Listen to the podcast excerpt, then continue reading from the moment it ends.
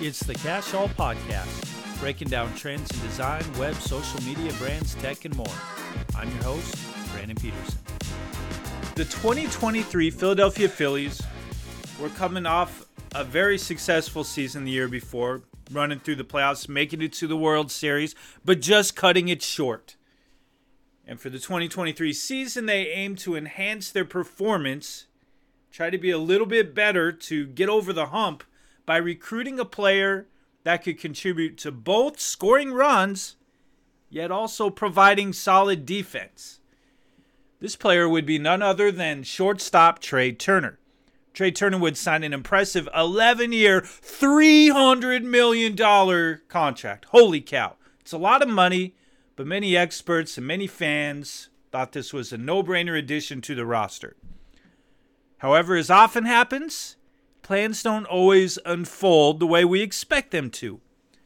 The Phillies struggled initially despite this very talented roster, and boos would soon echo from the stands and across the airwaves with many fans calling for Trea Turner to be traded and just out of the team. They were tired of seeing him struggle.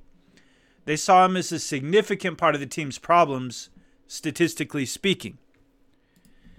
Jack Fritz, the producer of the WIP Radio Afternoon Show and host of the High Hopes podcast, initiated a movement urging Philadelphia Philly fans to give Trea Turner a standing ovation when he returned home after a series of road games.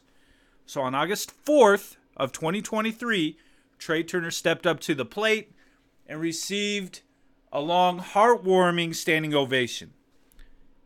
A truly remarkable sight, considering the reputation of Philly sports fans.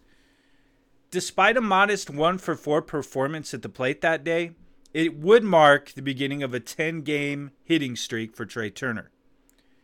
Before the ovation, Trea Turner held a batting average of 235. In the month following the ovation, he was hitting 364. By the end of the season, Trea would be finishing with a 266 average, well above where he started at. Trea Turner would go on to acknowledge the fans' impact that they had on his game and also the impact they had on the entire team as they made a playoff push for the second year in a row.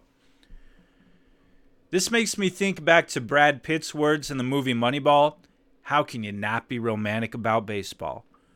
Well, to that sentiment, I say, how can you not be romantic about collective efficacy?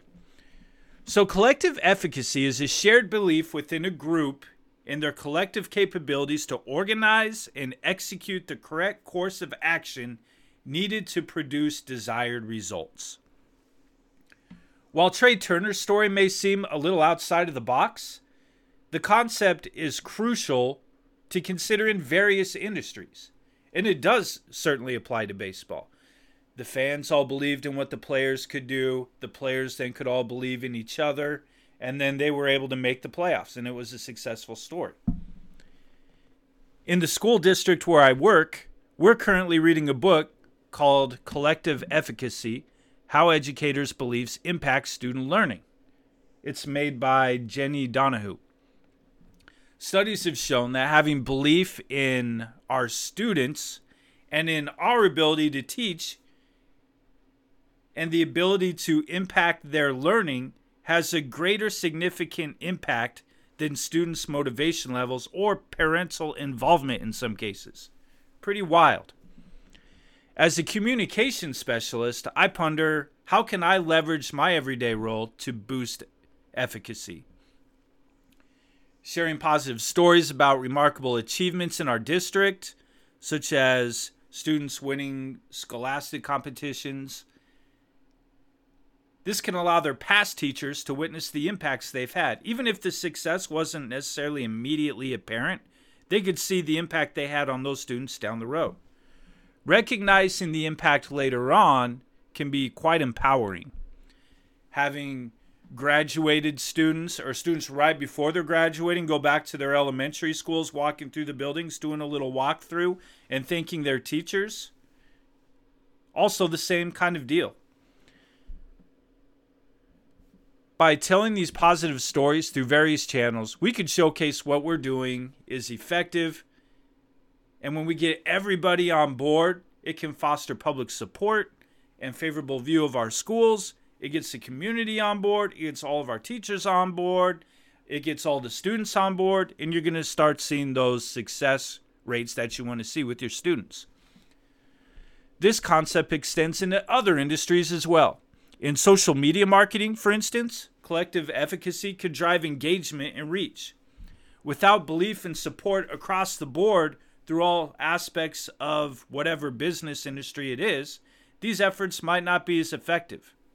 When everybody's in it together and each department is supporting each other, uh, no matter where you work, if you're marketing, if you're advertising, if you're budget, if if you're social media, when they all come together, achieving success really requires collective belief.